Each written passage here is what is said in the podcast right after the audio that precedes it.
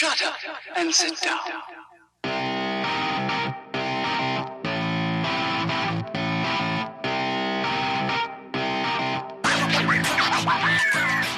Welcome to the Roofer Report, brought to you by roofer.com.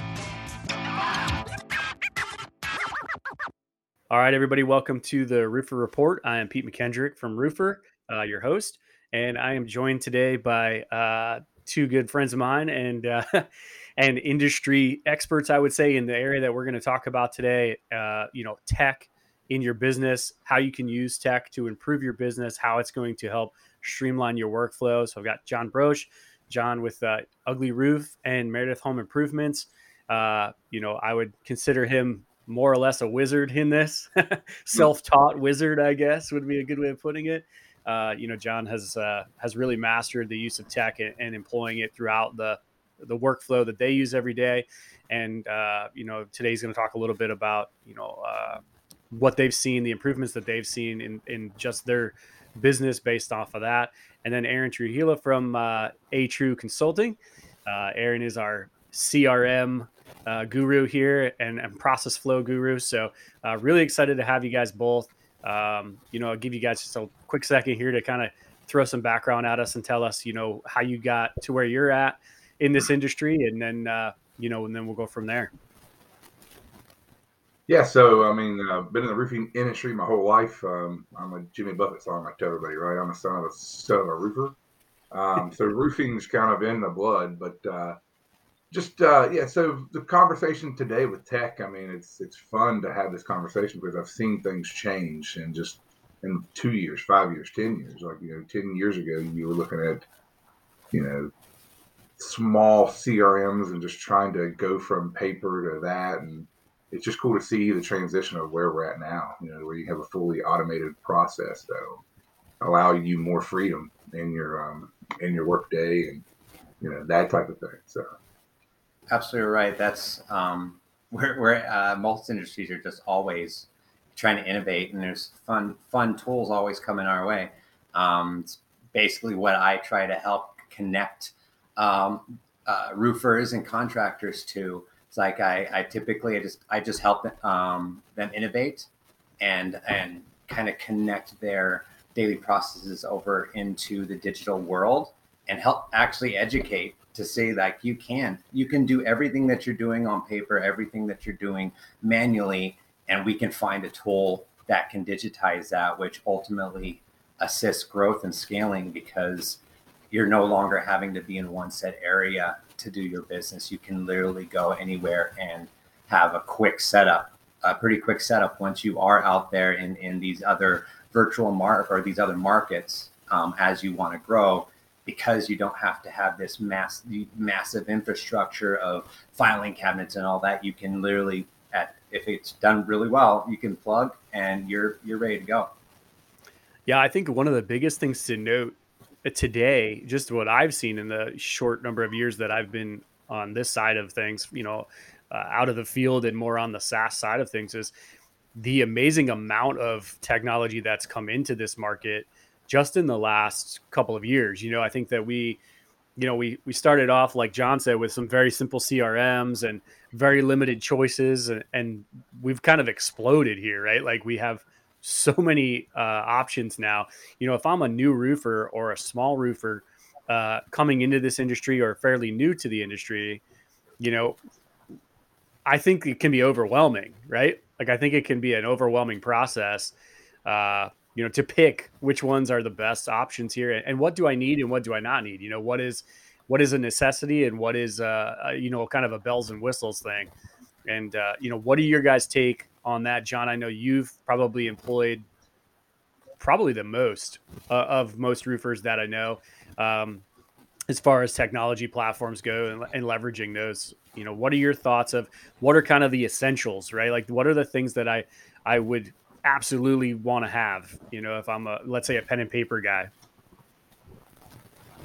I mean, if you're coming out of the the caveman days, as I call them, right, with with with pen and paper, I mean, the first thing you got to do is have a good with with a CRM. Like, you got to have a way to just track data, and that's the way I look at that. Is you're tracking data. It's not really that you're trying to do other things and all the frills and the fun stuff. You just need to track data. Um, one, just to help you kind of focus on what's going on in the business. Um, you know what what jobs are profitable, what what jobs aren't. You know, going from a lead to a prospect into a job into production. You know, being able to track data and keep everything stored in one in one place in my mind is is the first step. You know, so if if if you think of it this way, of having your desktop, right? It's just kind of like when we about the computers or microprocessors, right? What you're trying to do is you're taking that paper file and making it di- digital. That's all we're trying to do, you know, and that way you can track it. So now, you know, freedom wise for a for a, a roofing contractor is like if a homeowner calls you, like you don't have to go to the office to pull a file out right? You know, to be like, hey, yeah, we did your roof three years ago. Let me send the guy out there. Um, so it, it, gives you a lot of freedom to work from anywhere in the world. You know, that's the main thing I think. Like that's the first powerful step I think is to be able to give yourself some freedom with that. You know, once you step past that, it's more about how do you make the business better. You know, and how do you make things shorter, faster, quicker with integrations and other tools and that type of thing. That's that's kind of where I would start the conversation. At. Yeah, I think that plays right into Aaron. What you kind of specialize in is the CRM portion of it, right? And taking a business that maybe is using a smaller CRM or a limited CRM, and, and really maximizing the use of of that CRM, uh, or possibly a new CRM, right? And, and speak to the you know how important that crm is to have that set up and set up correctly right? And i think that's a big part of it too. You know you said something a long time ago to me in a webinar that really struck a chord is like you look at their production first right? You look at their production process and then you work backwards. And i think so many times people think like oh i got to find a crm that's going to work you know efficiently with my sales process or it's going to really focus on my on the sales end of my business when you're saying you got to actually work the other way right? Because if the pro- mm-hmm. production end of it is not functioning the way it should that process is not sound. You're just you know creating a backlog more or less right? A logjam uh, for the sales team. So uh, you know i guess speak to a little bit to what you see are you know the hurdles that people have to get over when adopting a crm what to look for in a crm right? So that I can find one that's a best fit because you know obviously there's some choices out there now, and it's not a one size fits all, right? So, you know, like what are the things that I'm looking for to really like make that CRM fit my business? Yeah, um, I kind of want to go off of um, a little bit of what Jon was saying is um, looking for a good CRM or basically a, a place where you want to start collecting data is is really important. But I think um, as far as I mean, that's where what you would talk to owners about, like getting in the CRM and and this is where we're gonna. What's the best tool to collect the data and and get things in with this with still the, with the mindset of who is actually gathering that data. What are the best tools of gathering? So your sales guys are the ones gathering that data. So being able to find tools that one you have a you have a catcher, you just need some a good system to be the pitcher. And if you don't, it's it's not going to make sense. I mean, um, clients today, a, a, lot of them actually, that's where they, the mind goes into. I need a data collector, a good data collector. But say I need the sales guys to find it really simple for me to get that data in there, especially when we're dealing with paper, which in the like the real truth is is that gathering data is a really big challenge because this you you want to just get the bare minimum so we can get into production and when we when a when a company needs data you need to find a way to get it. And that and the, the simplicity of the, of the programs that you use on on the outside gets that data in and the redundancy for that. Um, and like you said with production i i absolutely that is a, a tool that um, in my experience the the companies that that work best that are growing the best are when they have their production lined up. When they have their production on it even in a paper world and and their production is solid adding technology there's there's a, a like a bump in the road to learn that. But if it's simple and is very clear of what that production is when that's flowing as we talked when that's flowing it's i can i can tell my sales guys go ham. Get as many jobs as possible and then my collections are better because i'm pushing that information through. The faster we get to completion the faster we can get to that um, final check right?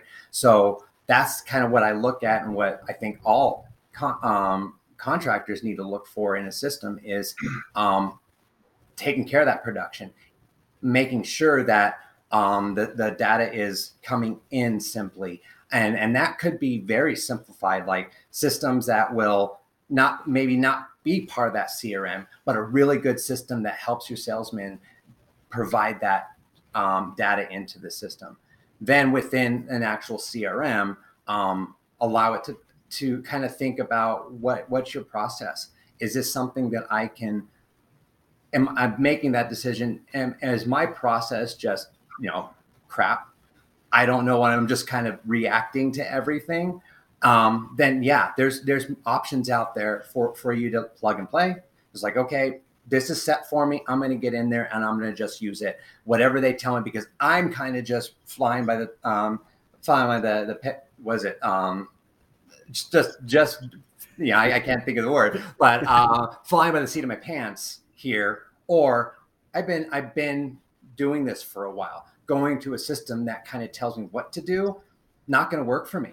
So they're going to need more cu- customization on how can I take my process, make as little adjustments for now because I kind of go into like what can I give you that I can foundationally build build into where this is my process now. I would like to continue to do this as close as possible, but I need to digitize it. That's all I want to do right now that's usually my goal is like, okay, great, let's get you into a system. So at least you're digitizing. So at least you're getting all this data into one place. Then most of these systems had lots of bells and whistles or lots of things that make your process and your growth better.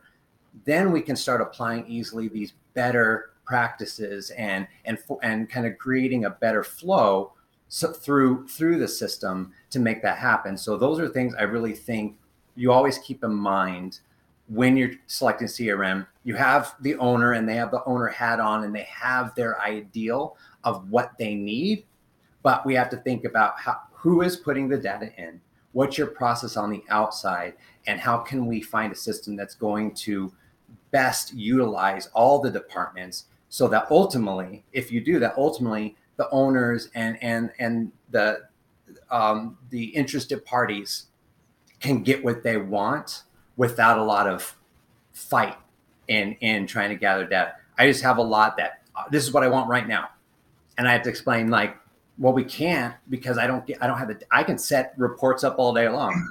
I don't have data, that's a really pretty piece of paper. it's a really cool looking piece of paper is all it is. So that's usually what, what I talk to them about. They think they think, oh, I should have all these numbers. Not if they're on paper. Not if they're somewhere all over the place on a Google sheet somewhere sure we can do some importing, but you're still only getting you're relying on what the people that are pushing the data are actually getting. And if it's just, I think I think this is what they want.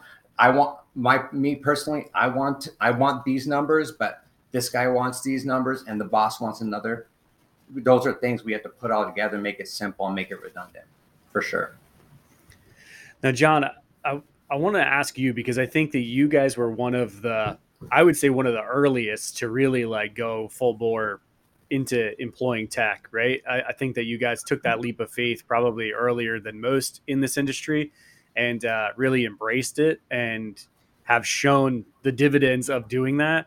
And I want to talk, I guess, a little bit, you know, eh, like I said, if I'm maybe a small guy and I'm new to it, uh, you know, maybe I'm hesitant, may, or maybe I'm a traditional guy. Like maybe I've been in business a long time.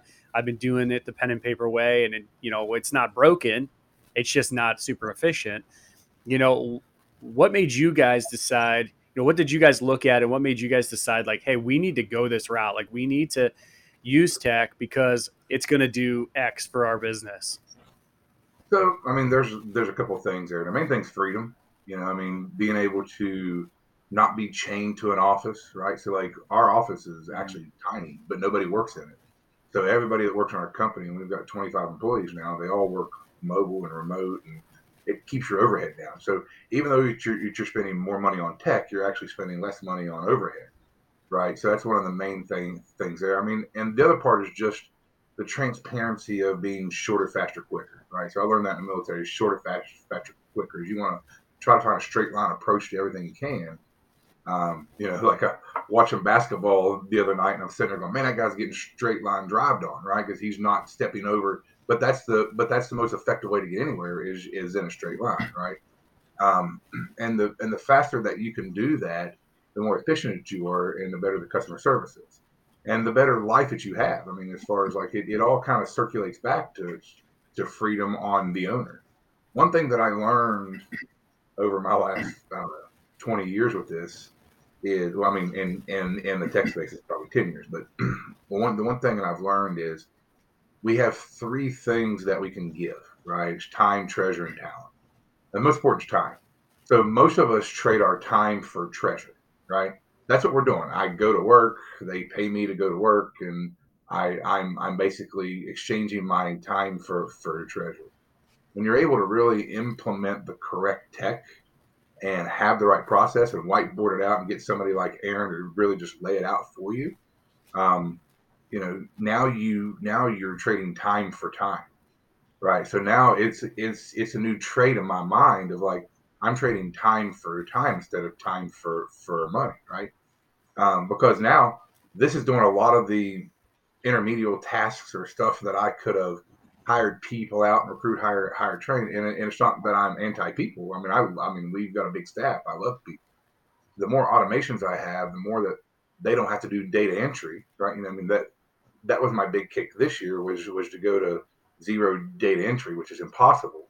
But I tried to get as much of that as, that as possible. So on the lead and marketing side, now I'm down to like there's seven to ten percent of data entry because I've integrated with, you know, with with LSAs and you know everything Google has and everything Facebook has and everything that everybody has, right? And in my mind, that's freedom, and and when you can help your people work better and focus on the tasks that that need to happen, you know, which is the customer and the relationships. Um, in my mind, that's the most important part is is getting to that freedom part and trading time for time. You know, because when when we get stuck in that rut of actually, I had this conversation last night, and I'll bring it up because I was talking to a guy. I was like, you know, he goes, he he's going to leave his job. He's a good friend of mine, and um, and we started talking. He's like, he the guy just would just micromanages me, and so we started breaking that down as his friend. I'm like, listen, like, do you know why people micromanage? Right? He's like, well, I, I don't know. It's like because they don't have a macro, they don't have a big picture, they don't have a process, right? And and, and it comes down to trust. So so when you think about an owner well, I can't hire somebody but because I don't trust anybody. That's usually the biggest barrier to entry to growing and scaling a business. It's like they can go to that one to two million dollar spot and do everything in the business, but they don't trust anybody. I don't trust anybody, right? But I trust the process and and the systems you put in place. And once you're able to have the micromanagement part, the micro process, as far as I call it, right? It's when it's in play and and it flows. I mean, I mean, I had COVID and I was pretty bad sick and I was off for eight weeks and the company ran itself. Like I come back and I'm like, man, everybody's still here. You know, the place didn't blow up. Right. so that's the main thing that I found in it is just you don't have to mm, micromanage anybody anymore. Like it does it itself. Right. You know, you're training people and personalities then at that. And you you you you give that freedom to your employees to actually do the fun part of their job, which is talking to customers and actually getting work done. I mean, that would be my answer to that. Yeah, I mean, I think this is a good segue, Aaron, into a conversation I think that you and I have had before. But you know, talk about the importance of understanding what your process is. I think so many times you find right, you get into these conversations with these owners that are like, "Yeah, I want to employ a CRM," but when you start to dive into it, and I used to, you know, in my past life when I worked for CRM, we'd get into the same conversation. Let's lay out your flow, and you find that they don't even really know what their flow is, right? Like it's very, uh, it's very tough for them to really like have a good understanding of what they're trying to accomplish and what steps are involved in that, right? Right. Yeah. It's it's usually uh, uh, getting comfortable reaction and and that's typically what I found. They've gotten real comfortable reaction and wonder at the end of the day why they're so stressed and overwhelmed. And um, even when it's Great. Right? It's when then just work is just flowing and just coming in. They find themselves very stressed and very overwhelmed and should be like, man, this is such a great thing. But it's because there it's all reaction. It's this comes in, okay, I got to do this. This comes in, I got to do this. Why isn't everybody on the same page as me? Why isn't everybody working as hard as I am? Why isn't everybody running as fast as I am? Because this is this is what we're looking for. This is what we want. We want all this work, but nobody. It's it's because they're like, well, what do I do first? What what do I what do you need from me? Um, where a lot of times that's that's where I find a lot of um, a lot of contractors when you try to implement a system, they fall right back into that because that's what they know. They're like, you know, I don't want to learn this new thing. I get it; it's gonna be better for me, but I have I have to get to work. I don't have time, right? Because they're reacting. They're used to that reaction, and that's what a lot I find. And the it's the process. It's oversight, like Jon says, having that oversight. When they're a CRM, that's a huge thing. You're not asking, you're not relying on your salespeople to like in that manner to tell you follow the process. Like you said, Jon, you trust the process, and that doesn't have to be CRM. That's the best way in my in, in CRMs. Digitizing is the best way to follow process because you we build it out so that the system's telling you what you need to do next so it's easily adopted. If, if, the system's telling you it's very simple, oh, cool, I'm just going to send that in. I don't have to think about those things that I had to before and be reactionary.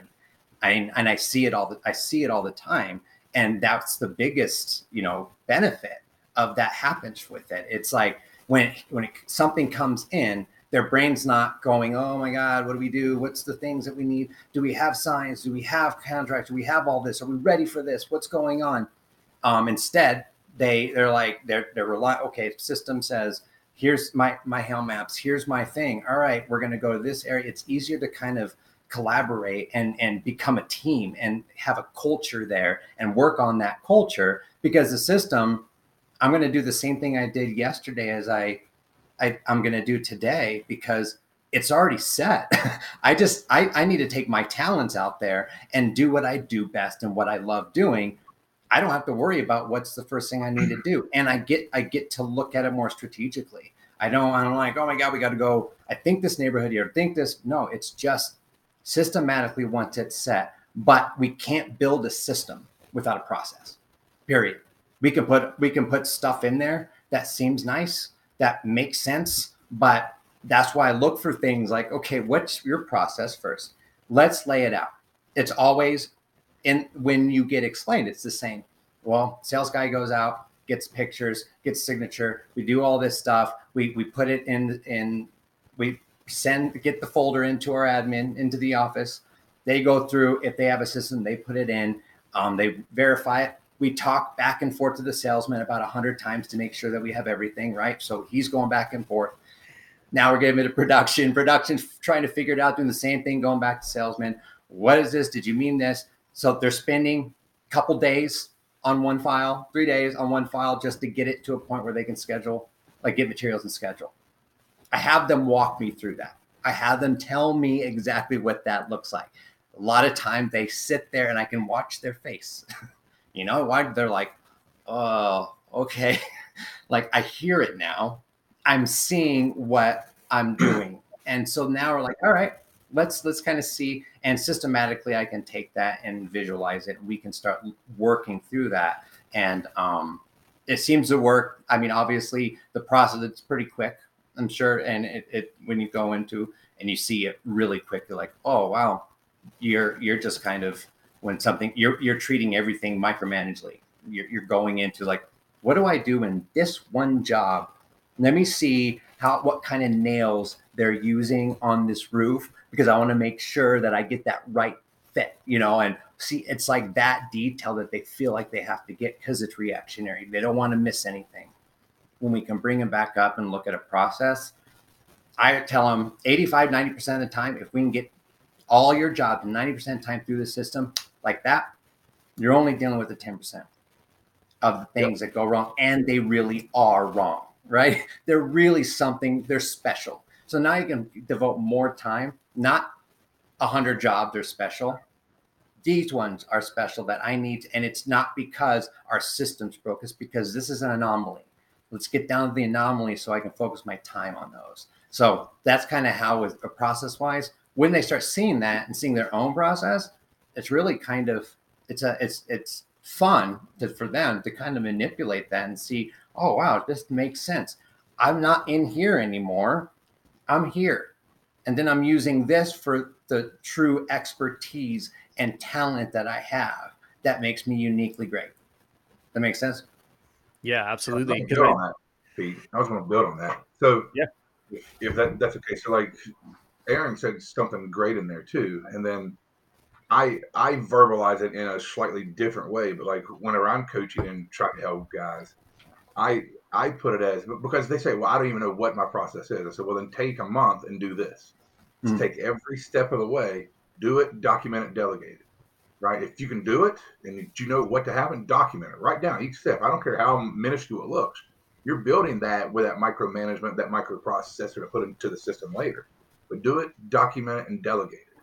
Because once you've done it and you've documented it, you know what it looks like, and it's easier to, to delegate. And just like Aaron said, as long as you can run 90 to 95 percent of all the work through there, now you're you're just dealing with variables, and those variables are a lot easier to deal with. You know, if, if I mean, we'll probably do five, six hundred roofs, right? So if I've got to deal with ten people, you know, that's great. Like I'm I'm happy with that. Like my process is working. My people are happy. My homeowners are happy. You know, I'm going to have ten people. Heck, that's less than five percent. I'm happy, right? Mm. You know what I mean? So, so that's the way that I look at those things. Is but guys don't know where to start a lot. A lot of times, they're, they're, they're just like he said. They're just because they're doing everything, and I think there's ego involved too because they think that nobody can do it as well as them. And you know what? I agree as far as a passion as as an owner, right? I mean, you got a lot at stake here, you know. But it, but at the end of the day, if you don't do it, document it, and delegate it, and that's the thing I keep putting into the guys' heads is like, you have to go do it, document and delegate. I don't I don't care if you if you like it or not. Like I hate QuickBooks. I hate the back end bookwork of the of, of, of the process. So what did I do the last three years?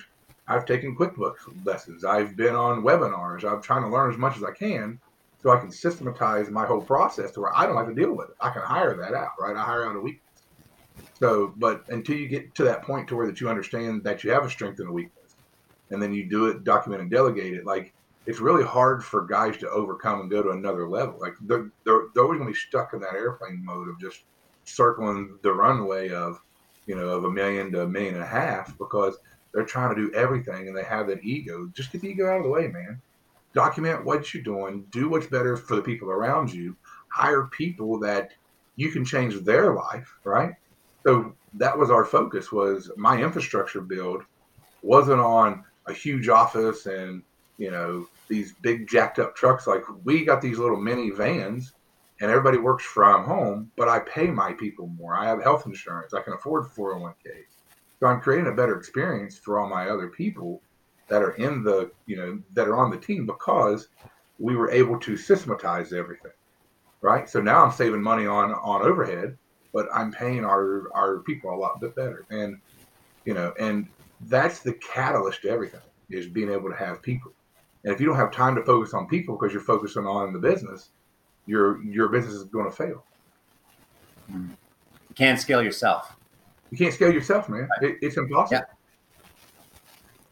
Yeah, I remember a conversation that you and I had once, Jon, and we were talking about you know how streamlined things that you know you guys had been able to make things, and we talked about you know how you needed less employees, right? And, and it really struck me at that point because you said, yes, could I have less employees? Sure, but the instead of just saying like, oh, I'm saving money because I need less people, you said I was I took that money and I put it back into the business to make the quality of life better for the employees that I did have. yes And that really hit a core with me. I was like, man, you know, like what a great concept here. Like, yes, it's making us more organized, it's making us more efficient, which obviously in the long run is going to require less people. But reinvesting that time and, and energy into the people that we do have just improve the culture of your company probably tenfold, right? And then that like you said, you can't always necessarily trust people, but you start to get people that are much more loyal, that are much more, uh, you know, involved in the process, that are much more champions of your business because you're taking care of them, right? Yeah, and, and I think that's a, a huge piece. I think that sometimes that's missed. Like we're just looking a lot of times just at the bottom line number. Hey, I can save some money here by putting a process in play. But uh, you know, obviously putting that process in play for you guys and adding that tech to the process changed the whole culture of your company, right? And Right. and I want you to talk just really quick about adoption. Like, how hard was it to get your team to adopt tech, right? Because I think I know traditionally that's one of the biggest things I always hear. All my sales guys won't do this. All this is they don't want to learn something new. They like the way they do it now, right? So I think that that's one of the biggest hurdles that a lot of owners run into is you've got this group of people. They're very set in the way they're doing it. In their mind, things are not necessarily broken. How do we convince them to say, this is a better way, right? This is ultimately going to make your life easier. It might not seem like that right now because it's something brand new, you know, and you don't understand exactly how it's going to work. Uh, you know, but uh, for you guys, how did that, how, how did adoption go? You know, was it a, tough at first? Did you guys, you know, were you able to show the benefits to the team? I know you guys are big on training constantly, right? And, uh, you know, so I guess speak to the way that you guys were able to get the adoption and get the people on board, right?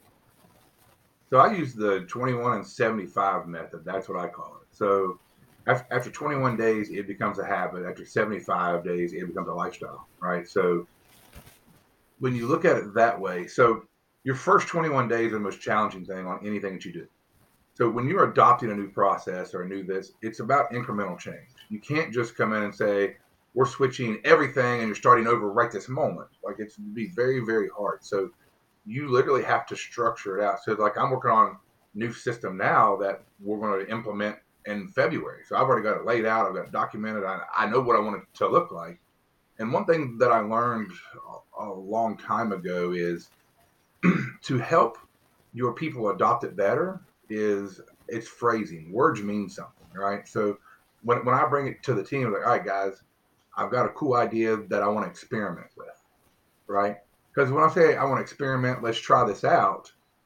You know, give me your your feedback, what's working, what's not. When they're a part of the process, they dive in deeper to try to figure out. You know, they want to adopt it, right? Because like I'll say, here's my hypothesis on it. I think it's going to do this, this, and this, and this. Well, what do you guys think? Well, let's try this experiment, right? And so one thing about saying I'm trying an, an experiment is now it's not like you're going to do the process and this is what it is. Now I actually see what what their actual mentality is, right? How they re respond in it. And if it fails, guess what? It was an experiment. They're not mad at me now, right? You know what I mean? I'm I'm I'm not the leader that drove them down went down a path that where that had them fail. Now it's hey, we're doing this together, and the adoption process is a lot of that. Like I give everything 21 days, right? Whatever I put it into play, I measure it, test it, watch it, get feedback, call the guys, call call, call the staff, and say, "How's this working? What's some bottlenecks that you see?" You know, anything that I do, and then if it's working, I, I keep on going, and then from day 21 to 75, we're tweaking it, man. We're just trying to make it better because once it becomes day 75, and this is, I mean, there's there's a lot of psychology that'll show this, but it becomes a a lifestyle at that point, right? So it's incremental change. It's one percent every day. You can't you can't just go in there and overwhelm people who's done a, done something a certain way for so long. Um, so you just got to slowly change things. I mean, it, it took me two years whenever I came here as as a partner with Ty, with two and a half years now to get that slow incremental change. And we had a great team, and, and we still have a great a great team. But like we we went from I I called it a shotgun approach, right? Where that's what I've always called it is where you come in, you drop a folder off, everybody's at the office, the the production manager's trying to figure out what it was. He's going and trying to find pictures instead of having a way to document all that stuff. He's trying to find this, he's trying to find the contract, he's trying to put it together. Like he's spending an hour on one folder when when he can do it in five minutes now. Right? He pulls it up, okay, here's here's the contract, here's the color, here's what the pictures look like, all that stuff is annotated, ready to go. Okay, we're putting ridge vent in here, we're doing that. Like the process is so fast and simple now that the production end, like it it it, it just runs itself almost. So like it used to be when I looked at balances of of of pay, right? When, when I say that of of like the AR, it used to be like we we shot for 85% of sales each month to build. Now I'm looking for 95 and 100%. Like my guys are selling it and we're getting it done in two weeks, right? Because and, and we're collecting it within you know with, within a day or two. Like my AR, like we had a conversation with another coach the other day, and and she was like, "What's your average time?" I'm like, four days. Like that's my AR time because we're so effective all the way through that we collect it right at the end of the job. She she's like, most guys' averages are over 30 days, you know, of AR. I'm like, we don't have AR. Like we collect as we go because the process is there because every everybody hit, hit the right steps. So it's just about implementation. So the, the implementation is incremental change, right? 20, 21 and 75. That's why you that's that's got that whole 75 hard um, uh, competition thing that they have, right? Because 75 days is when you break your your mentality that now it's a lifestyle. Hmm. That's yeah. awesome. I love that. How often do you see? I mean, I'm sure, Aaron, along the same lines, I'm sure you run into resistance here when you're you're implementing some of this stuff, you know, and and how do you guys overcome that, you know, and how do you change that mindset when you're in there, you know, training a company, you know, and, and working on their flow and how they're going to adopt, you know, uh, a new CRM or some new software into their platform. Oh man, it's every single, every single company, every single one of them. It, eh, you, you have resistance no matter what. Change is hard. Period. Um, you have a dreamer typically that's like, this is everything I want. This is I really know what I want. And um, you have different companies that like I think it's awesome, Jon, that you have this great culture that you have and that's so important for adoption as well. If you have if you're a good leader and you have a good culture your guys are going to follow you wherever. They're because it, they they're already invested in you in the company in all all those things that because and so they're like all right let's i mean you've never steered me wrong before and when you do you you own it. So we're we trust you.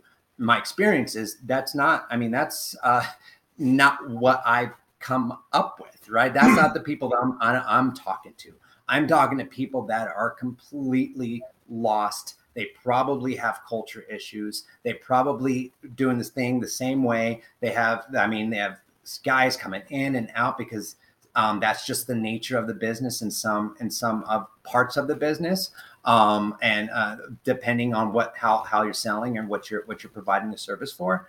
So adoption is it can be really really challenging. And i think on on my part what i would i i try to talk to is like listen I, I i i hate that i have to go this route but the sometimes with that situation it's like listen where you talk about ego you're probably going to lose some guys. They're probably going to not want to be here. You're going to have a lot of pushback. You're going to have guys that are going to tell you um, or, or folks that are going to tell you this doesn't work. I don't like it. This is never going to work. There's going to be all that. So adoption wise goes into where's where's the work going to? Like, okay, first thing, owner, Mr. Owner, you have to believe it and you have to be because you're the leader. You're the guy they're looking to. So you have to be the one that is going to drive this. There's a reason why they're coming to work and for you. I find typically it's you pay me fast, right? We get i don't have to my production's pretty nicely but it's going through i'm getting work done. And then the last thing you have like so many can so many contractors can do that those two things pay and and produce right? Um, then you're left with culture. How do i get to that piece right? I have i have to give them a tool that allows them to to put more into production faster so they can get paid more. So adoption wise but that's kind of where you have to look at like, how is this system benefiting them? But if you don't have ownership on all things, that doesn't work. Production pushes. If production allows things to come through because they don't want to follow the process, you're not changing anything there. You're still gumming up the system. That overwhelm is still there. You're not getting to that collections faster. Boss man believes in it, but comes down is like, why are we doing this? So very much agree with small changes. That's what I what I call my stuff is the very first part of his foundations. Let's identify your foundations. Let's mirror that. Let's let's put it in the situation where you can see it. That's so big. They don't see it when they're doing it all the time. They're reacting, oh, if I can get them to see, everybody sees, then we can start working with something there. They they're actually doing the same thing they've been doing. They're just putting it to somewhere else. They're waking up in the morning and not figuring out how am I going to get to the office to put my files together so I can get in production. Oh, I just go here. That's really simple. I'm, I'm spending an hour and a half in the morning doing this, and then I get to spend eight hours a day doing what I love doing. Getting them there is tough.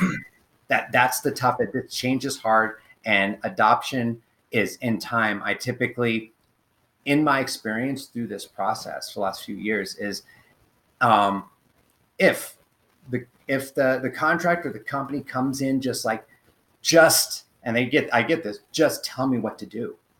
I have no idea. Just just lay it out for me. What do I need? They are ready because there's been a rock bottom situation. That's how I look at it.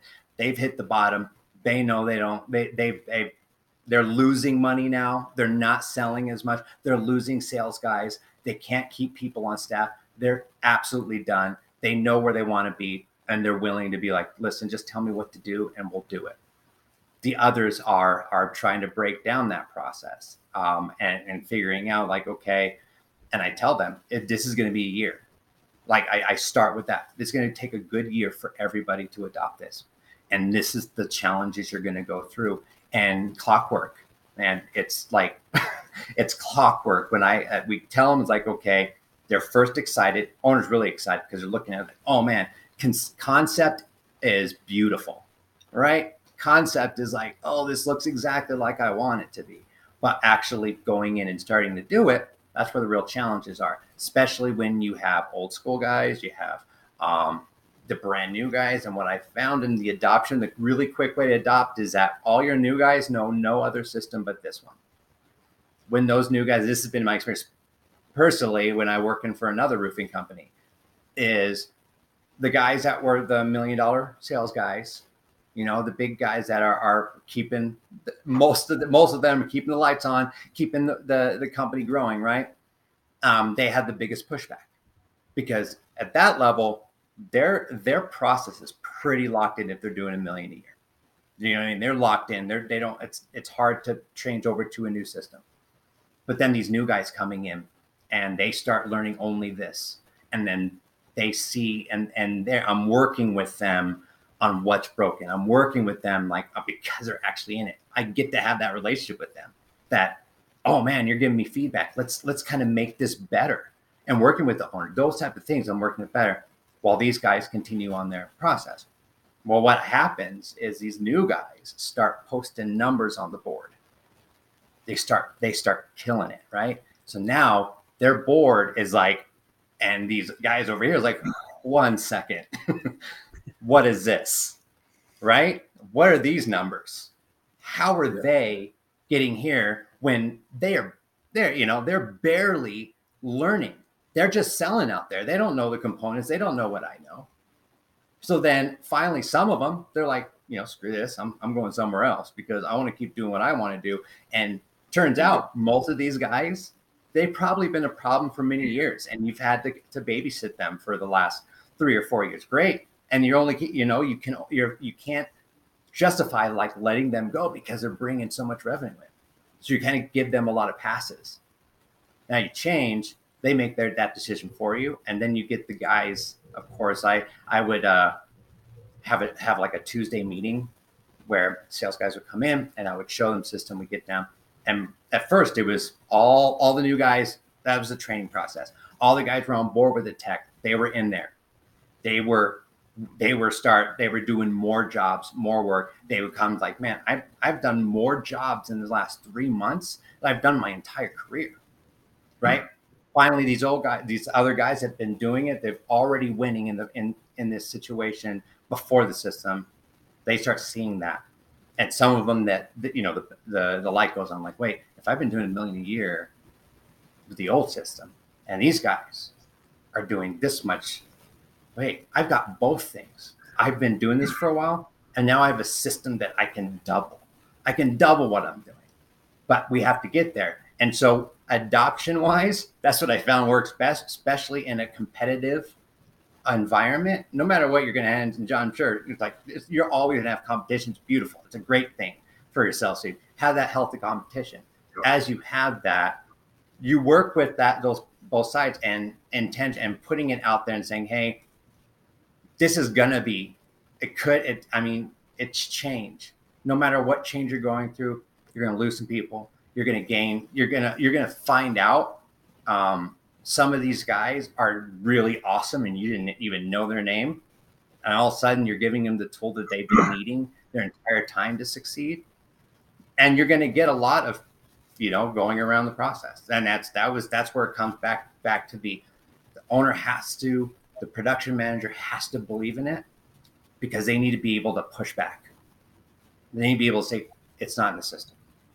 Get back to the gatekeeper. You needs to go through this. I was a gatekeeper so many people because I was, I mean, I made sure because I would believed in the system. I believed that we can do more work because I believed in that. We had to follow that process. That's what was working. The ones that went around the process gummed up the system. So these five guys that put what did the right thing are now waiting for this guy that went around if not everybody's on board.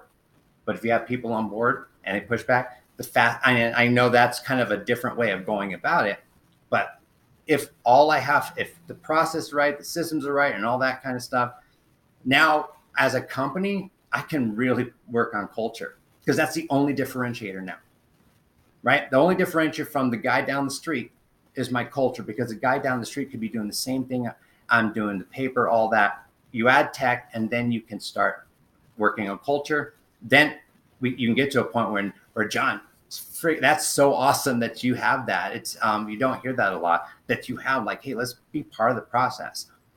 I I do do that. Is we're all part of this process. But with the guy, some of these guys I'm getting that come in, they're just, I, I, I don't know what to do anymore, and I'm losing guys. I need some kind of foundational start so that I can start building this up and I can get people in there. Yeah, one thing that I want to talk about, I think, is a factor that gets missed so often in this. And Jon, I think that you guys have really mastered it. To be honest, I, I love the process that you guys have put into play. Mm-hmm. Is the customer side of this, right? Like tech has done so much yeah. internally for our companies, right? It's it's allowed us to be cleaner. It's allowed us to be more organized. It's allowed us the flexibility to work from wherever we need to. But one of the things that tech has done is it allowed us to completely change the customer experience. And like I know some of the things that you know you and I have looked at some of the things that you're doing, Jon, and uh, it just amazes me at how you guys have created this like world class customer experience situation. You know, and I think that's huge, right? In, in a day and age where you know we have so much uh, we have such an educated buyer right now, and and you know the, it's so easy now for me to you know find out information on a company to you know go to their website to go to their Google reviews, right? So I'm much more savvy when I'm buying, I think, so that you know customer experience is much much more uh, impactful, I think, than it was before when you know it might just be me referring you to some friends of mine or something like that. It's a much wider reach now for me as a customer you know a bad review can go a long way on google right? So uh you know speak to the fact that you know how you guys have used tech to really bring the homeowner in and really improve how they're involved in the process. Like you said I, you know it really it kind of made the light bulb go off for me when you said you know uh, we're collecting our ar in like four days you know what i mean? But that's because of how involved the customer is in the process right Yes, I mean, in today's time of instant gratification, right? You have to put your pulse on what's going on right now. How do you buy, right? If if you want to order dinner, what do you do? You you go to the app, you go to DoorDash, Uber Eats, whatever, and I order it. And then this has been a good thing, right? I mean, because now it's instant gratification. I'm looking at okay, my meal will be here at you know 12 1203. Well, 1202, I start looking at my app again, right? and then if it's 1205, so there's negative sides to it. 1205, I'm like, man, they're two minutes late. Right. So you have positives and negatives. I call it the DoorDash effect, you know, mm-hmm. that that we created. But so we teamed up with uh, Get the Referral and made our own app too. and that really helped because now it's integrated in with JobNimbus as well with with, with the CRM. And when it hits certain stages, it just updates them. Boom, your project is getting the the permit pool. Boom, your project is you know ready to schedule. Boom, we just scheduled you your your project. So we're doing that. Um, adoption rate of the app is about sixty five percent, which is actually pretty good, I think. Mm-hmm. I mean, I want to be 100, but I think we're like 60 to 65 percent. But for the ones that don't adopt the app, we're still sending out automated text messages, you know, ringless voicemails, right? So once it hits a certain stage in the, uh, you know, in the process, we're sending out a voicemail, and and it's me going, hey guys, this is Jon, one of the owners here. Appreciate your all's business, blah blah blah. You know, it looks like that we got your project over here into the production side. You know, Andy will be reaching out soon. Like I make it as personal as possible. Like I literally just pick up the phone to call them, and that's been huge. Like our our our cancellation rates are way down, right? You know, but because we don't get money down, so that was always a challenge. Is I don't get any money down. How do I keep somebody here if my schedule's three to four weeks out? Another guy comes in, gives them a price that's three three thousand dollars lower. They forgot about value, and they call in and, and want to cancel, right? So that was that's the negative side to no money down is is cancellation rates. So our cancellation rates are are, are down to under three percent because of the communication. Like they don't want to talk to anybody else. I send them a text message. I send them an email. We try to figure out what their love language is, right? And so mm-hmm. I can set up automations to even send them Facebook messages. Like if they want to talk in Facebook, we just hit it and it goes to Facebook Messenger. Like all their communication from that point forward is in Facebook Messenger. Um, and, and, and it's automated. And so you find out what their love language is. Like if they want the phone calls, if they're going to look at the app, if they're going, and, and it's that's a complicated process to, to try to figure out. But with the right integrations, the right teams, the right stuff, you can you know just click click a button and now everything is Facebook Messenger and it's, it's all coming back into the system, right? So there's so many different. I mean, there's a plethora of of veins that you can go down of how people communicate. So I was thinking about it here. It's like, you know, like uh, one of our, our our staff is like, well, I'm trying to call and set appointments and nobody answers the phones. And, and I was like, man, I got just so frustrating. You know, like I, I got in the frustration part of it, and then I just I was sitting there on on the couch, and the guy called me. like, I'll call him back later, right? And then I forgot to call him back. Hmm. So we live in the same time. So put your pulse on what's going on. Understand that people live in a different time now. So believe it or not, we we set a lot of appointments in text messages. People, that's how we communicate now. Because like we're in a podcast right now. I've got three or four, you know, text messages and I, you know, or phone calls, and I've texted back and said, "Hey, I'll call you back after this meeting." Right, and then I might or, or might not call them back because I might or might not remember. Right, so that's the thing is like you have to meet people where they're at. Right, um, the app has been huge for us, um, just with the with the transparency and the clarity. You know, because we put all of our pictures in there as well.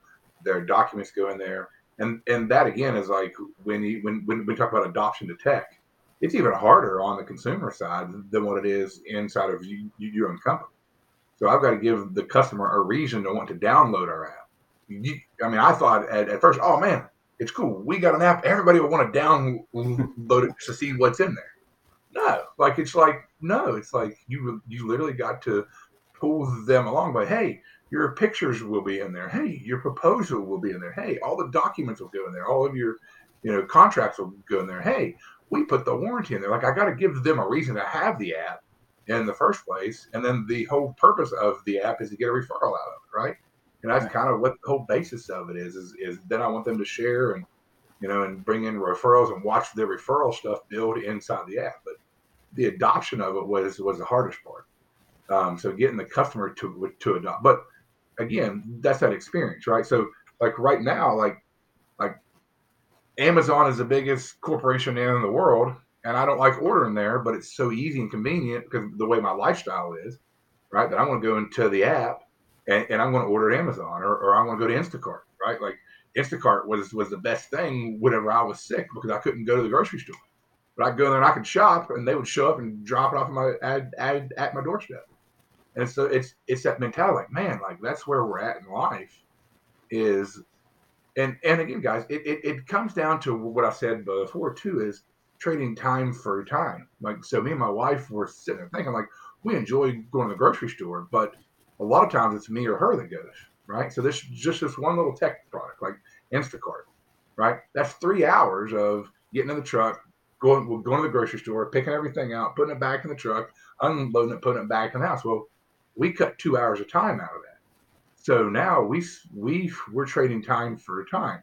And so, like what Aaron said earlier uh, about guys that are frustrated and you know, like I'll do anything, just help me. Like these guys are in a relationship spot in their marriage, in their, you know, in their friendships and all the stuff where it's just breaking down because they don't know how to transfer time for time. And that's mm-hmm. all that customer experience is supposed to be. I don't want my customer to have to spend time calling me saying, when are you show, showing up to do my job? That's when they're frustrated because they have to take mm-hmm. time out of their day to ask me when we're coming, right? It's that same experience.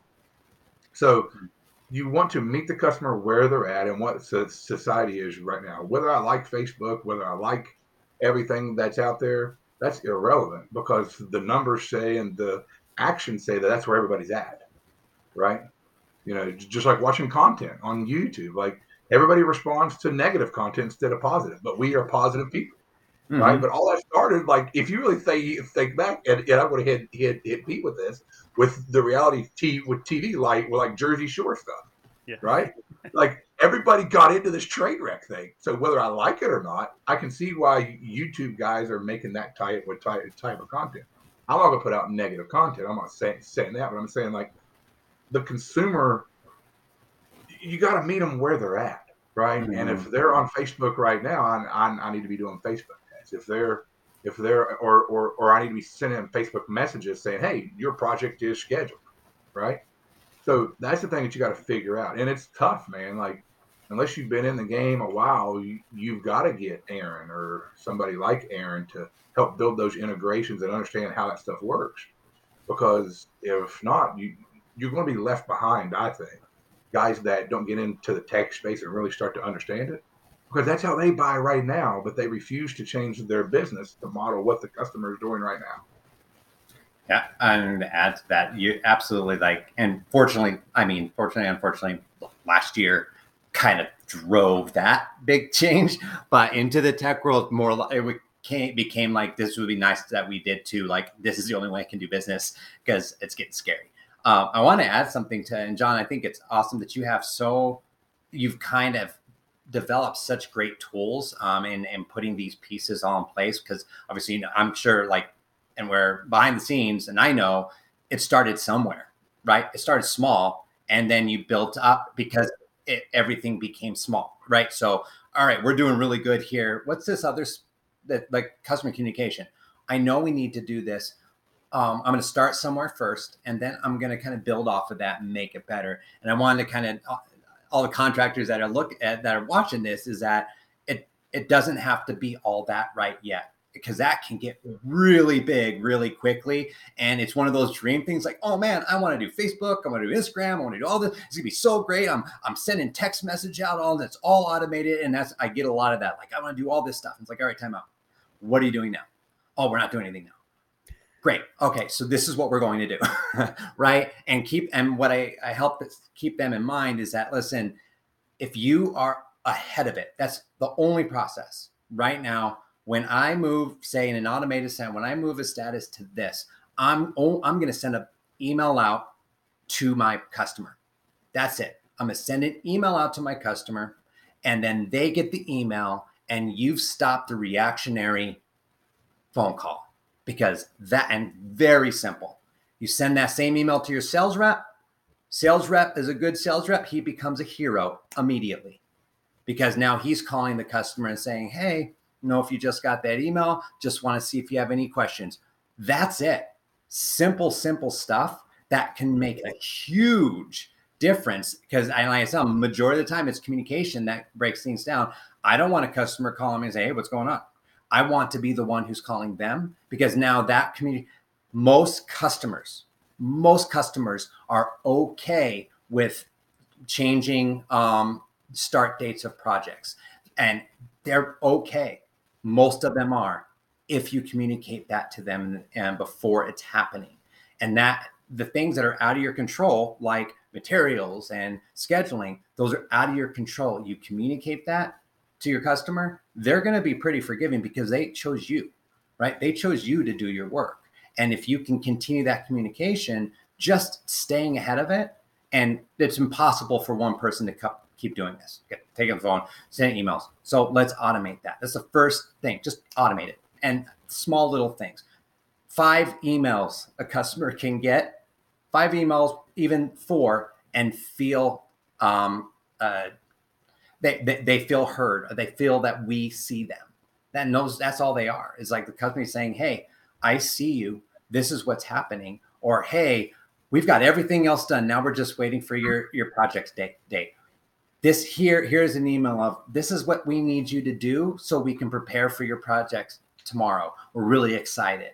And then adding that, then you add these other pieces on as you go because one that as these what's a lot of these guys they don't have the ability to invest in a lot of this stuff but guess what they start with this one little thing in my experience is they will get there if yeah. they because that customer is not going anywhere right they're going to pay faster because they felt taken care of because this is i mean i a lot of times i talk to them like this is a big process for a homeowner like they don't they're like i've never had a roof put on i've never had this work done before I have no idea what to expect. Now, as I great, that's what I'm here for. I'm your expert, and I'm also your buddy. I'm I'm, I'm a guy in your corner. I'm gonna I'm gonna walk you through this whole process. So then you get back. You know the you know I next next door got a new roof. I I get the mechanics now, but man, my guy, this company, man, they're so communicative. They I'm gonna tell everybody because I trusted them through the entire process because I know I have no idea what what's going on here, but I felt taken care of because it is their most, uh, you know, precious investment of their entire life that they're trusting you to do. It should be very like um, white glove situation here, and mm-hmm. and only your project manager salesman can provide that. But you got to help them out, yeah, and the system can do those type of things, and it doesn't have to be this massive campaign at first. It can be so simple that it just keep it just it, it reaches more people and they feel and let your guys not have to worry about and it feel like it's their fault that they haven't or putting it all on them because it would be right if i'm putting it all on the sales guy they're not going to be able to do as much work that they want to because they're spending all day calling all their customers or most likely getting that reactionary call and spin. I actually have a client. I talked to a guy up in uh, Massachusetts, and that that flat out said, "Yeah, most of my day is filled with customers calling me, and I have to tell them, oh, this is what we're waiting on." Hey, this one I was like, "Let's let's flip that. It's a really quick flip." We don't even we don't even have to build out a process, guys. Yeah. At times, we don't have to build out. We just say, "Okay, move it here to here." That's all I need you to do. We can we can automate it if you will. But let's get these customers communicated to first, because that is where that's where the, you're, you're uh, um, plugging the holes in the comedy real quick. Just let's let's put some some tarps around some of this stuff by helping the communication really quick. Then let's build out that process a little bit. Those are things that very important. And I mean, because when that faucet dries up and customers don't want to come to you, you have a much bigger problem than uh, a good process and good production. And and building on that, Aaron, too, just back with it real. So you said a couple a couple things there that really got my mind turning with it. That's where we started at. We started with just an email, right? And then we uh-huh. saw the reaction, like, okay, now I'm cutting my my my call volume down. You know, because at the end of the day, like we we. 15 years ago, it was all about phone calls and people answering the phone and you know making phone calls out, phone calls in.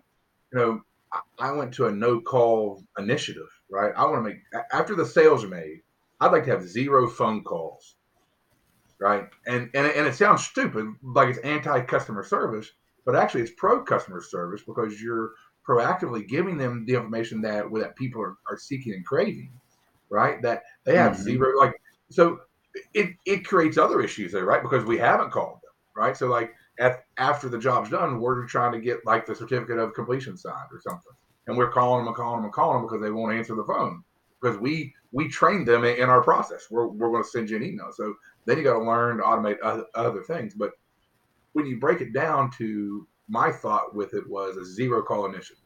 Like I don't want the customer to call us, and I don't want to have to call the customer, right? Not because I don't want to talk to them, but but I think if your customer service is is good enough, like your sales guy did a great job, right? Yeah. They'll call their sales guy, right? Mm-hmm. There'll be calls there. Hey, listen, I'm just checking in on things, but they typically will call and say, hey, I just got this email that said you guys are still about a week or two out. Like that's the calls that they're getting. They're not getting the mean or hateful call. It's like, you know, hey, listen, we're going out of town for Thanksgiving the whole week. Could you go ahead and schedule it the week after, the week after that? Like we're getting the communication call back, right? Or they're mm-hmm. sending an email back. You know, so meeting the customer where they're at, and, and not all customers are there.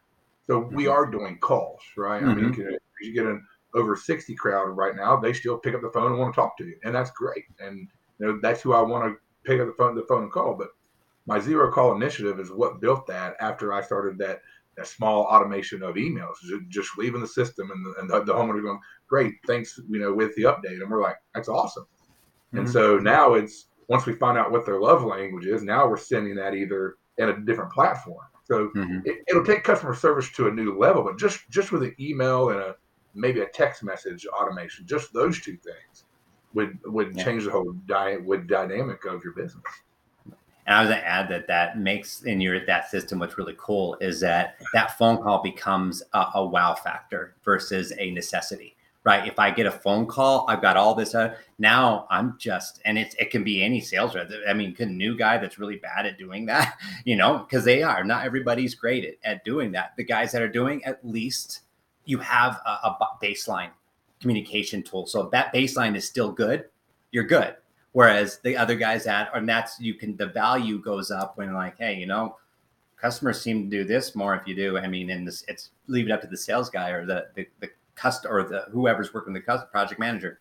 Like, you know, it'd be awesome if you did this. That's their thing. It becomes a wow factor versus oh my god, I didn't. For, I forgot to call that guy. What what am I going to do? Um, I've got eight calls that everybody's yelling at me. I'm shutting down. I'm turning off the lights. I'm going to bed. Right? That they're not going to deal with it. And that's it. And so that's so great. Is like baseline is they're getting communicated to in a lot of different ways, and then sales guy calls me because he's awesome. That's a great place to be for a sales guy not because he's saying, "Oh, I forgot to call you." Man, that's that's great, and I I uh, that's that's a that's great knowledge for any contractor out there. Is like it's not going to have to be. You're not going to be there right now, but it's possible to get there, and you just go one one nugget at a time. Cool. I mean, I think we could talk about this topic all day. but uh, just to kind of bring it back, and, and a last question for you guys, and I'll give you guys both uh, an opportunity to answer this. But you know, let's say um a traditional contractor, maybe I'm still a pen and paper guy. You know, like we did a, a webinar a couple of weeks ago and we asked the question, you know, who's, how are you guys quoting?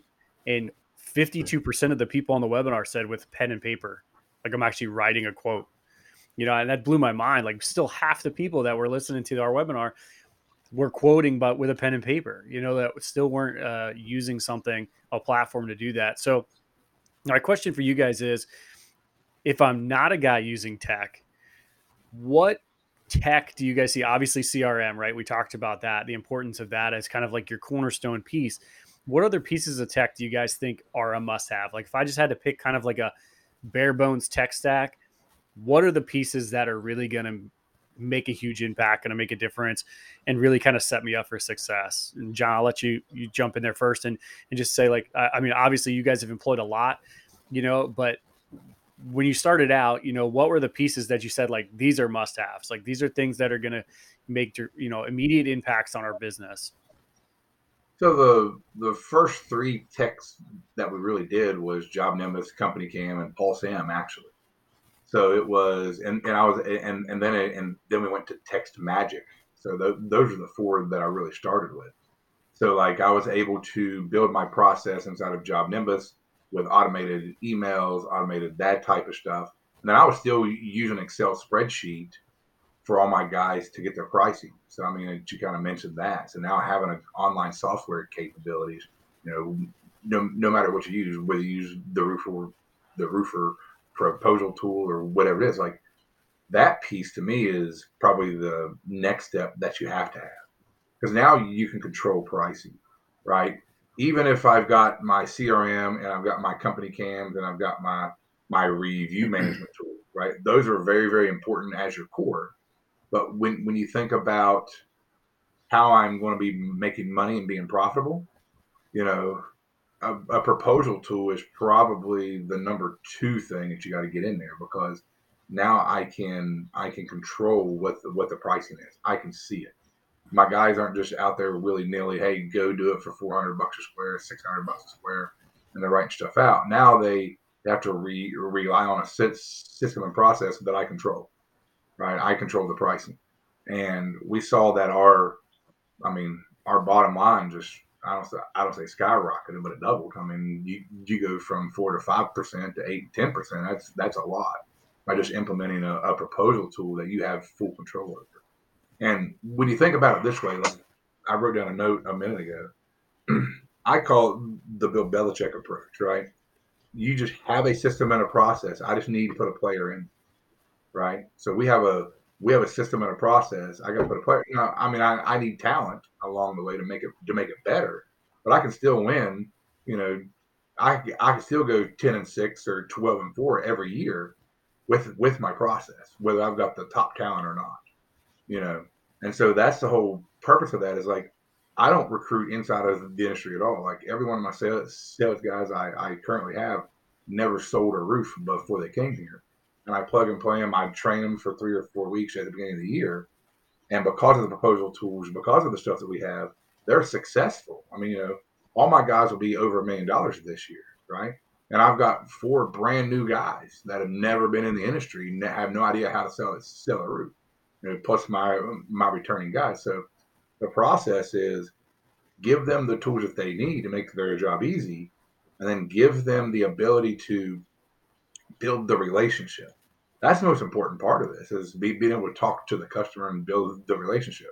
So using tools like Roofr, right? You don't have to measure the um, roof anymore, right? We we order a report with every job, and then our guys just show up and, and it's already in their estimate. Like they build the estimate the night before. All they do is import all those numbers. Boom, there's your price, right? So they don't have to think about that stuff anymore. So when when you take out that hour of work and make it three minutes, they got you know an, an, another 57 minutes to talk to their customer instead of worrying about ooh, I've got to get this number right. I got to make sure that stuff's there. Does it work every time? No. That's why it's it's a process and, and, and it's a game of numbers, right? They might miss a number. They might have missed this one little thing. But overall, when you bring the bottom line up from 4 to 5% up to 8, 9, 10, 12, you know, because you have a process, to me, that's that's the most important number. And then you can get back to what really matters. When, when you have the right tech stack, you know, if if if there's any if there's any advice that I can give to entrepreneurs or even just roofing contractors to get into business, the hardest part of your job is managing people and personnel. That's the hardest part. You make it hard on yourself by not having a process, right? Because now you have to deal with the process and manage the people and personalities. Personalities is is the hardest thing.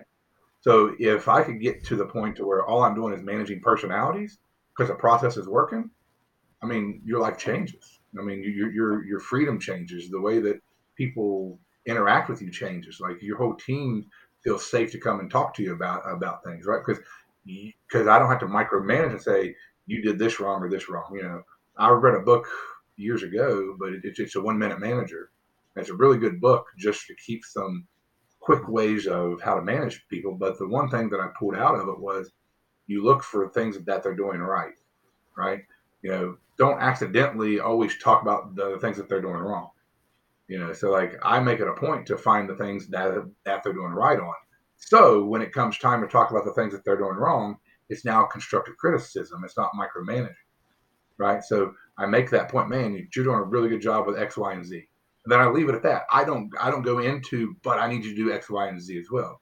Because as soon as I use the word but, it negates everything, you know, yeah. behind me. right. So I use the mm-hmm. word and instead of but. So that's one thing that you got to learn. But but if you're able to put the right tech tech stack in place, and it's incremental, right? Start with the CRMs and, and then grabbing the CompanyCam, using a Roofr to get your measurements.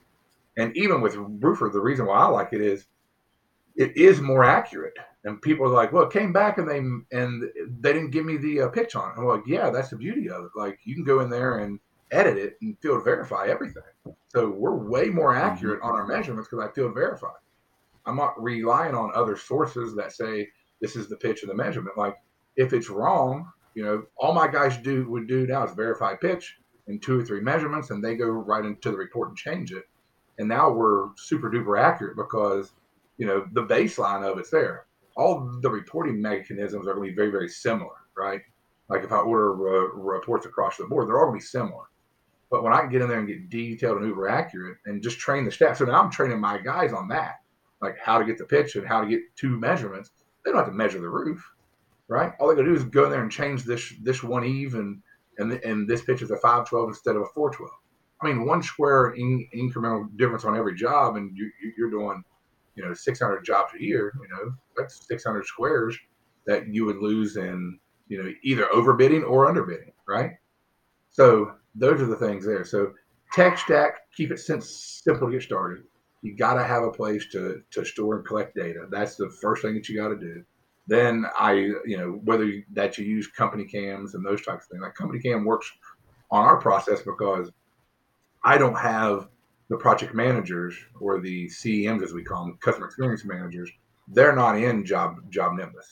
So I don't need them there, so I can save some money and some training, if you will. All they need, all they need to know is take a picture, scan scan a document, put it in the system, right? and that's that's what I need them to actually do for the admin portion.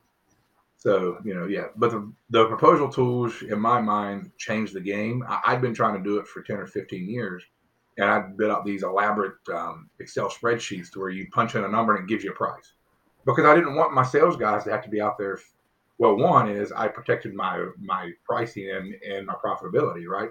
I wasn't training my my competition, right? I wasn't training my sales guy to leave to go start up his business because he had no idea how how the computation worked, right? All he knew was he put in 25 squares and all the e footage and all this stuff, and it gave him a price of 10,000, right? He didn't know what all the algorithm was. And so you're able to control that, and then you'll have better, happier sales people because you can pay them more, right? They'll they'll stay longer because they have great systems and processes. And like one thing that I, I mean, and, and I'll say it here, it's it's nothing that I want to like brag about, but I do know this that most of my sales guys, if they would leave our system and go to another one, they would probably fail because we do so much of the work for them. Right now, they'll win and, and the report, the building, and all that stuff too. But when guys have recruited out of our system, they're like, "Oh man, he's a two million dollar salesman." Well, he goes over there and sells seven hundred thousand because he doesn't have the support in the system behind him. And then the that other owner gets frustrated, like, "Well, I don't understand. Like, you you're one of the top guys." Well, it's because they're implant they're implanted into the system, and they they have a proposal tool. They have all the measurements done. You know, the the old school way of doing things. Our guys don't fit in that system at all. Like if if they leave us, they're they they, they find a new industry. And I don't have any turnover. I mean, well, I have have some occasionally. Like, I mean, in three three years, I've I've lost two guys. You, you know what I mean? I mean, that's I mean, in, in my mind, compared to what it was ten years ago, that's that's fantastic you know, and we just keep adding to the team. And I've lost two guys, and one we got rid of, and one let, left to go to competitor, and then he came back so, because the system failed. Right? He's like the grass isn't greener on the other side, right? so, yeah, that that would be be my thing. Start simple. Get with a get with Aaron. Get with guys like that that can help you whiteboard that process, right? Because you got to know from beginning to end right? From capturing a lead to converting that lead to building the job to controlling the whole admin part of this. Like there's a four step process. Um, and, and, and the cool part about being in the roofing in- industry is guys can just come in with a, a tool bag and a hammer and start knocking on doors and putting on roofs. I mean, it, it is an entrepreneurial spirit. But the reason why 96% of the guys fail in the first three to five years is because they don't set a foundation to start with. You got to have that structure and that foundation because you know, the guy that comes in as a great craftsman, right? I mean, he starts getting word of mouth and he starts at 10 roofs a year to 20 to 50 to 100. Once he gets to the 100, he's a great craftsman, but he, he doesn't know how, how to run a business, you know? he doesn't know how to. I mean, and, and, and that's one of the major types of guys, and they go out of business in five years because he tries to scale and he doesn't train, he doesn't have a process, he doesn't have have have a way to check people. And then you got the guy that was a, a begrudged salesman that thought that he could do it better, and then he leaves, right? And then mm-hmm. he starts up his own business, and all he's focused on is is is making money and pulling money out of the business and buying boats and everything else that he can think of, right? Right. And then it goes downhill because he doesn't know how how to manage money and invest in people. So that's the that's usually your your your two types of entry. Um, and then then you got guys who want to do the business and do the business right and pay and pay the mm-hmm. fees. Mean, well, listen, guys, I'm happy that the process that we built, my my partner Ty and I, which I mean, it was his family name for 42 years in Pittsburgh now, right? That we've got two sales, sales guys that will make more than us this year. And people just get like, why would you want to do that? Because I'm still making a little piece of the pie on every job. I want them to go out there and, and, and take care of their family because they're trading their time for time now instead of time for a money. Right. So now they, it, it's changed their life as well. So I'm glad to write those checks. You know, that, that, that makes me feel great ten thousand dollar commission, boom, here, here you go. Like, enjoy it, dude. Like, you know, go go spend time with the family. Um, yeah, I mean, Aaron, what are your thoughts, just real quick? What do you want to add eh, as far as uh, you know a tech stack, and what do you think are the essential pieces? I mean, I think we even touched on it a little bit in the conversation we had last night. Um, you know, but like, what would you see as like the must-have pieces? Right. Um, I think because there's different two different kinds of like I'm noticing in the country. It's like you have your storm guys and you have your your retail guys, and so that can that can differ a little bit. But um, I think one CRM a place. Uh, I'll echo Jon there. A place to put the data. Um, that's definitely first thing. And most of them, most of the CRMs, you some you can actually just have that.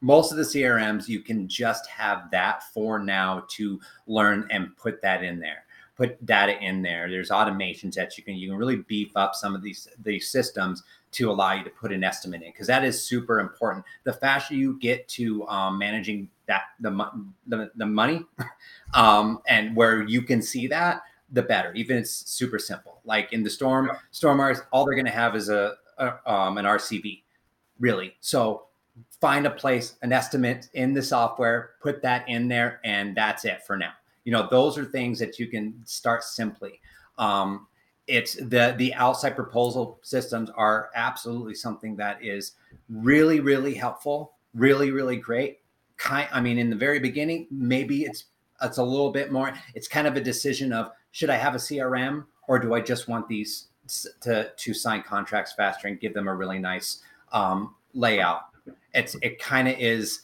like how i look into what Jon was saying is that um, to, to the guy who goes out there, a good craftsman, right?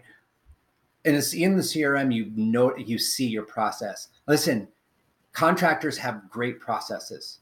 They they are great people for process. That's what I guess I mean. Great people because guess what? You put a roof on the same way every single time. You have nuances, but they're good at following tasks. Like that's how they learn. It, you know, that's how people learn things. They get on there. This is a way to do this. So we take that and throw into a system. It's like, see, you already knew how to follow a process. So we, you just don't, you're just putting it so different these between this that that you think it's completely different over. It's not.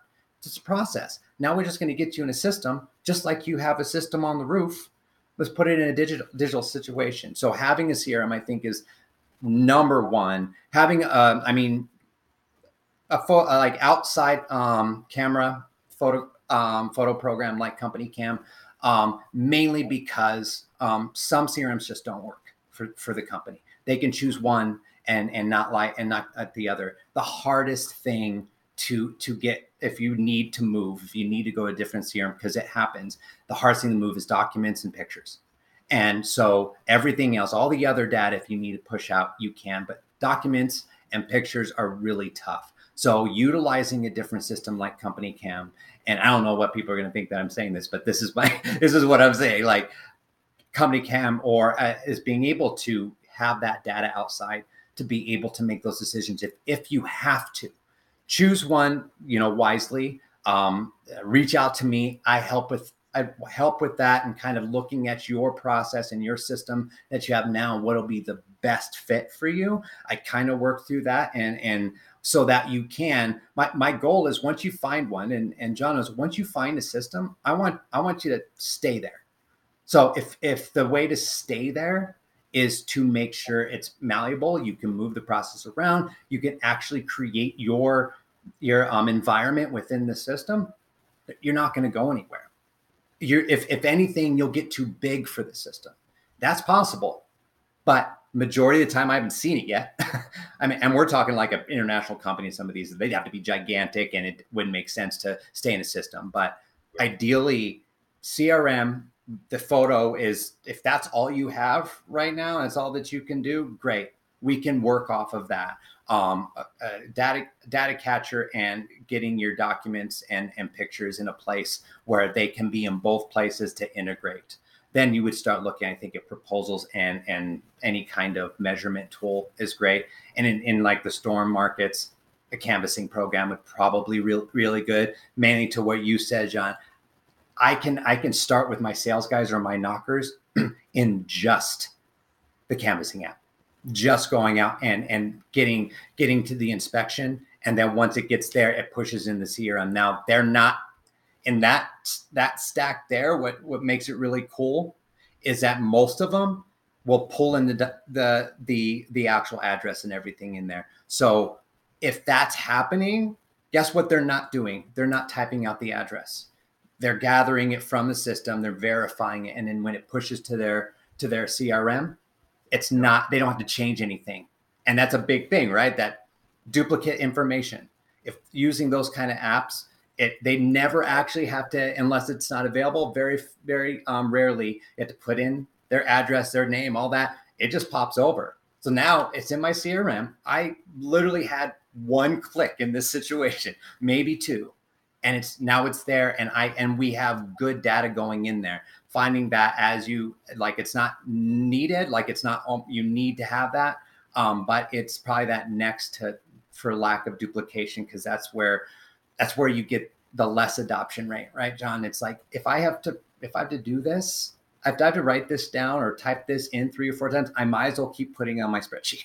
I might as well do it here because at least you know I'm in one place. So trying to to find that little circular, you know, uh, canvassing app, CRM, photos, take your photos, come back in there. As far as proposals go, if that's what you're the only paperwork that you have out there right now is your contracts, okay, you know what I mean? That that's fine. We can work with that. I, the practice of getting into a system is so key. Once they have that practice, that foundational, they're doing their part. They're hand, and and they're learning handoffs or systematically versus handing in a folder. Once they're there, sky's the limit. The, the, the ideal is it's a little bit challenging and difficult here to put it into a digitized process. But if I do that, do that hard work now, now we get the opportunity and like Jon's done really really well is this is uncomfortable first now i'm going to make it easy for you now that we're here we've made it part of the practice it's gone 75 days they get that they have to get in they're finding the benefit there. It, it's hard because it's change but then the next level is i can take i can start making it putting bells and whistles. I can make it awesome. And so they're in that that's the only time they're in that really kind of difficult space. And now it's getting easier and easier and easier and they're having more luck more um, value. They're at they're selling more. All that stuff starts happening because they just had to make that big leap into a system. So crm first um, and an outside camera um, program like like CompanyCam. And um, then from there you're at least starting that data transfer and a fast and easy. And then we're at we're starting to remove the paper and adding um, like just mirroring things like this is your proposal that you usually do because it's on word. Did you know you can do um, uh, you, you can do this digitally? That makes it really really quick that's that's something that we need this first. We need the crm first. You need to know that so that when we do this you understand the need for that data coming over here. We've done it hard. Now we're going to make it a little bit more like easier for you and simpler for you. And you're not having to to you're not learning another system. And you're enhancing the, the system that you have. All right. Well, I appreciate all the insight here today, guys. I think that you know just a wealth of knowledge, uh, obviously from both of you guys, and it's it's been great insight. I think into what's made you guys successful.